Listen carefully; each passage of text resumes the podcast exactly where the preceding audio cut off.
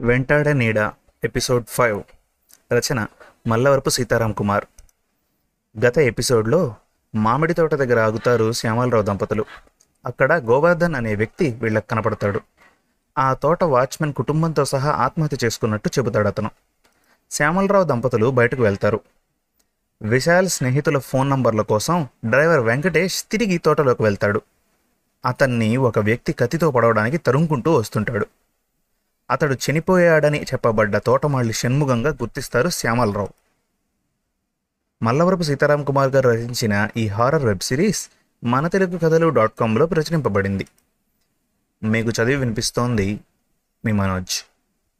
ఇక episode five వినండి. ఇదేంటి? కుటుంబంతో సహా ఆత్మహత్య చేసుకున్న షణ్ముఖం తిరిగి ఎలా వచ్చాడు? భయంతో బిగుసుకుపోయిన గొంతును పెగుల్చుకొని ఎవరు? ఎవరు నువ్వు? అని అడిగాడు శ్యామలరావు. అదేంటి సార్? నన్ను గుర్తుపట్టలేదా? నేను ఈ తోటమాళి షణ్ముగాన్ని అన్నాడు అతను. గుర్తుకొచ్చావులే కానీ నువ్వు మా డ్రైవర్ని ఎందుకు తరుముతున్నావు? మేము తోటలోకి వచ్చినప్పుడు నువ్వు అక్కడ ఎందుకు లేవు? అతని వంక భయంగా చూస్తూ అడిగాడు శ్యామలరావు. అతను ఏదో చెప్పబోయేంతలో ఇప్పుడు అవన్నీ ఎందుకండి? ముందు మనం బయలుదేరదాం అంది సావిత్రి. సార్ ఇతను మీ డ్రైవర్ అని నాకు తెలియదు ఆ చచ్చిన గోవర్ధన్ గారిని పిలవడంతో కోపం వచ్చింది. వచ్చింది వాడి ఫ్రెండ్ ఏమో అనుకున్నాను.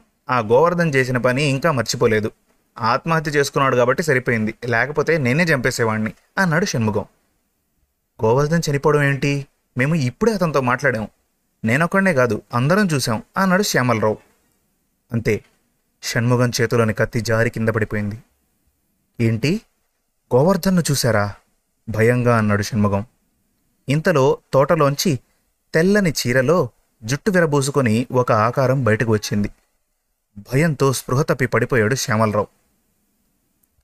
హైదరాబాద్లో ఒక కార్పొరేట్ హాస్పిటల్లో గదిలో భార్య శ్రేయ పక్కనే ఉన్నాడు వికాస్. తన చేతిని భార్య గట్టిగా నొక్కడంతో ఆమె బాగా టెన్షన్ పడుతోందని అర్థమైంది అతనికి. భయపడకు శ్రియ ఇంటి దగ్గర అమ్మా నాన్నలు మన బాబును జాగ్రత్తగా చూసుకుంటారు. అత్తయ్య మామయ్య విజయవాడ నుండి బయలుదేరారు. విశాల్ కూడా వచ్చేస్తున్నాడు. రేపు ఉదయం డెలివరీ.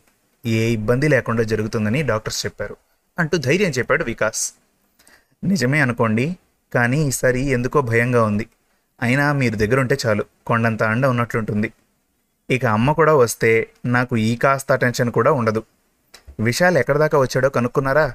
అడిగింది శ్రేయ. విశాల్ ప్రస్తావన రాగానే వికాస్ మొహంలో రంగులు మారాయి. విశాల్ ఏమయ్యాడో ఫోన్ చేస్తే తీయడం లేదు. అతడు కాల్ చేయడం లేదు. కానీ ఈ విషయాలు చెప్పి శ్రేయను మరింత టెన్షన్ పెట్టకూడదు. అందుకే ఇందాకే విశాల్కు కాల్ చేశాను. రేపు ఉదయానికి ఇక్కడికి వచ్చేస్తాడట అన్నాడు వికాస్. ఇంతలో లేడీ డాక్టర్ ఆండాళ్ నర్స్తో కలిసి లోపలికి వచ్చింది. వికాస్ను కాసేపు బయట ఉండమని చెప్పి శ్రేయను చెక్ చేసింది. తర్వాత నర్స్ వికాస్ను లోపలికి రమ్మంది. డాక్టర్ అతని వంక చూస్తూ రేపు పొద్దున డెలివరీ చేస్తాం. ఈలోగా నొప్పి తెలియకుండా ఉండడానికి ఒక ఇంజెక్షన్ రాసిస్తాను అంటూ ప్రిస్క్రిప్షన్ అతనికి ఇచ్చింది. నేను రౌండ్స్ పూర్తి చేసుకుని వస్తాను. ఈలోగా ఇంజెక్షన్ తెచ్చి ఉంచండి అంటూ నర్స్తో కలిసి బయటకు వెళ్ళింది డాక్టర్ ఆండాళ్. ఇప్పుడే వెళ్ళి ఆ ఇంజెక్షన్ తెస్తాను అంటూ బయటకు వెళ్ళబోయాడు వికాస్. అప్పుడే అతని ఫోన్ మోగింది. శ్రావ్య మదర్ సావిత్రి గారు కాల్ చేస్తున్నారు. నీ హెల్త్ గురించి కనుక్కోవడానికి ఆ అత్తయ్య కాల్ చేసినట్టున్నారు. నువ్వే మాట్లాడు. ఆవిడకు కాస్త టెన్షన్ తగ్గుతుంది. నేను ఇప్పుడే ఇంజెక్షన్ తీసుకొని వస్తాను అంటూ ఫోన్ శ్రేయకు అందించి బయటకు నడిచాడు వికాస్. లిఫ్ట్ వైపు వేగంగా వెళ్తుండగా బాగా పొడవుగా ఉన్న వ్యక్తి అతనికి డాష్ ఇచ్చాడు. వెంటనే అతడే సారీ సార్ చూడలేదు. అన్నట్టు నా పేరు డాక్టర్ గోవర్ధన్. మీరు పేషెంట్ తాలూకు బంధువులా? సారీ చెప్తూనే పరిచయం చేసుకుంటూ చెయ్యి చాపాడతను. షేక్ హ్యాండ్ ఇస్తూ అతని వంక చూసిన వికాస్ ఉలిక్కిపడ్డాడు. ఆరడుగులు పైనే పొడవున్న వ్యక్తి చూడ్డానికి చాలా వికృతంగా ఉన్నాడు. కానీ మాట తీరు చాలా మర్యాదగా ఉండటంతో పైగా డాక్టర్నని చెప్పడంతో అవును డాక్టర్ గారు రూమ్ నంబర్ త్రీ నాట్ ఫైవ్లో మా ఆవిడ డెలివరీకి అడ్మిట్ అయింది. ఐఎమ్ వికాస్ ఇన్కమ్ ట్యాక్స్ ఆఫీసర్ని. అర్జెంట్ పని మీద మెడికల్ షాప్కి వెళ్తున్నాను. సీ అగైన్ అన్నాడు వికాస్. అయితే మీతో జాగ్రత్తగా ఉండాలి. సియు మిస్టర్ వికాస్ అంటూ ముందుకు వెళ్ళాడు అతను. వేగంగా లిఫ్ట్ వద్దకు చేరుకొని గ్రౌండ్ ఫ్లోర్కి వెళ్ళాడు వికాస్. అక్కడ విజిటర్స్ కోసం కుర్చీలు వేసి ఉన్నాయి. ఎదురుగా టీవీలో న్యూస్ వస్తోంది. ఒకవైపు మెడికల్ షాప్ ఉంది. అక్కడ ప్రిస్క్రిప్షన్ ఇచ్చి యథాలాపంగా టీవీ వంక చూశాడు వికాస్. అందులో ఒక బ్రేకింగ్ న్యూస్ చెప్తున్నారు. నగరంలోని ఒక ప్రముఖ కార్పొరేట్ హాస్పిటల్ గదిలో ఒంటరిగా ఉన్న యువతిపై ఒక వ్యక్తి మత్తు ఇంజెక్షన్ ఇచ్చి అత్యాచారం చేసి హత్య చేశాడట. టీవీలో పదే పదే ఆ యువతి శవాన్ని చూపిస్తున్నారు. అది చూడగానే వికాస్కు ఒళ్ళు గగుర్ పొడిచింది. శ్రేయకు ఫోన్ చేసి జాగ్రత్తగా ఉండమని చెప్పాలనుకున్నాడు.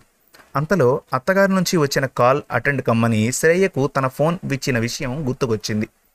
ఒక్క ఉదుటున పక్కనే ఉన్న రిసెప్షన్ వద్దకు వెళ్ళాడు. అక్కడ ఉన్నవాళ్ళు కూడా టీవీలో వచ్చే బ్రేకింగ్ న్యూస్ చూస్తున్నారు. తనకు డాష్ ఇచ్చిన వ్యక్తి నా పేరు డాక్టర్ గోవర్ధన్ అని చెప్పిన విషయం గుర్తుకొచ్చింది. ఎక్స్క్యూజ్ మీ మీ మీ హాస్పిటల్లో డాక్టర్ గోవర్ధన్ అని ఎవరైనా ఉన్నారా? అని అడిగాడు. నో సార్ ఆ పేరుతో ఎవరూ లేరు చెప్పారు వాళ్ళు. అయితే వెంటనే థర్డ్ ఫ్లోర్లో ఉన్న మీ వాళ్ళను అలర్ట్ చేయండి. ఎమర్జెన్సీ అలారం ఉంటే మోగించండి. ఆ క్రిమినల్ ఇప్పుడు ఈ హాస్పిటల్ థర్డ్ ఫ్లోర్లోనే ఉన్నాడు అని అరుస్తూ లిఫ్ట్ దగ్గరకు వెళ్ళాడు వికాస్. లిఫ్ట్ కిందికి రావడం ఆలస్యం అవుతుందని గ్రహించి మెట్ల మీదికి పరుగులు తీశాడు. కానీ అప్పటికే జరగవలసిన అనర్థం జరిగిపోయింది. విశాల్ బయటకు వెళ్ళగానే ఫోన్ లిఫ్ట్ చేసింది శ్రేయ. అటువైపు నుండి సావిత్రి అల్లుడుగారు అల్లుడుగారు అని వగరుస్తూ పిలుస్తోంది. నేనమ్మా అంది శ్రియ. కానీ వినిపించుకునే స్థితిలో లేదు సావిత్రి. అల్లుడుగారు అర్జెంటుగా ఒక విషయం చెప్పండి. ఈ తోటకు సంబంధించి చనిపోయింది షణ్ముఖం ఫ్యామిలీనా లేక గోవర్ధనమా? అని ఆదుర్దాగా అడిగింది. ఇంతలో ఆ గదిలోకి డాక్టర్ దుస్తుల్లో ఉన్న ఒక వ్యక్తి రావడంతో అమ్మా ఎవరో డాక్టర్ గారు వచ్చినట్టున్నారు తర్వాత మాట్లాడతాను అంటూ ఫోన్ పెట్టేసింది శ్రేయ. గదిలోకి వస్తున్న వ్యక్తి వంక చూసింది. ఆరడుగుల పైగా పొడవున్నాడు. మాస్క్ వేసుకొని ఉన్నా మొహం చాలా వికృతంగా ఉంది అని తెలుస్తోంది.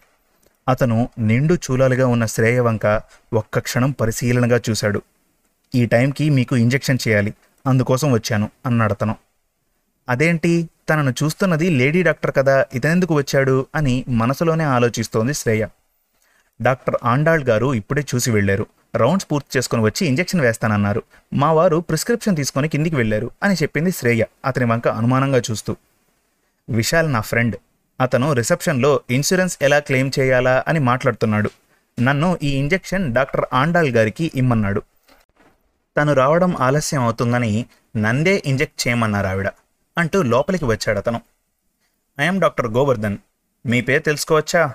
డిస్పోజబుల్ సిరంజ్ని కిట్లోంచి బయటికి తీస్తూ అన్నాడు అతను. ఆలోచిస్తోంది శ్రేయ.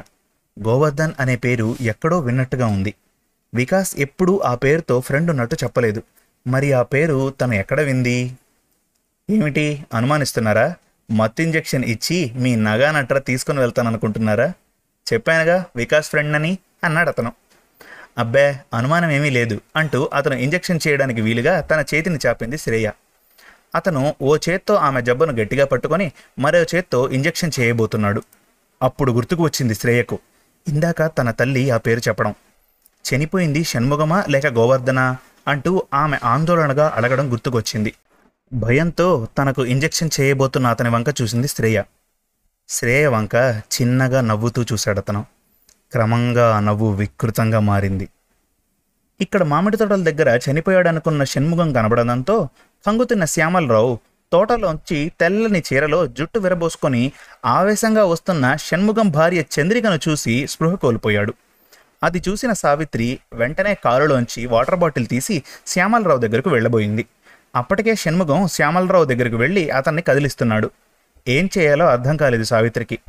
ఫ్యామిలీతో సహా షణ్ముగం ఆత్మహత్య చేసుకున్నట్టు చెప్పాడు గోవర్ధనం. గోవర్ధనం చనిపోయాడని చెప్తున్నాడు షణ్ముఖం వెంటనే తన అల్లుడు వికాస్కు కాల్ చేసింది. చనిపోయింది ఎవరో చెప్పమని అడిగింది. అటువైపు నుంచి శ్రేయ ఫోన్ తీసి మళ్ళీ మాట్లాడతానన్నది. మరోసారి కాల్ చేస్తే? అనుకున్నదే తడవుగా మళ్ళీ అల్లుడికి కాల్ చేసింది. ఎవరు కావాలి? అంటూ ఒక మొగ గొంతు వినపడింది. అది వికాస్ గొంతు కాదు. ఎవరు కావాలంటే మాట్లాడనే? నా పేరు చెప్పలేదనా? ఐఆమ్ గోవర్ధన్ అంటూ వికృతంగా నవ్వాడతను ఆ నవ్వు ఫోన్లో సైతం భయం కలిగించేలా ఉంది. కళ్ళు తిరిగి కిందపడపోయింది సావిత్రి. సశేషం. ఆరవ భాగం త్వరలోనే. మరిన్ని మంచి తెలుగు కథల కోసం మన తెలుగు కథలు డాట్ కామ్ విజిట్ చేయండి.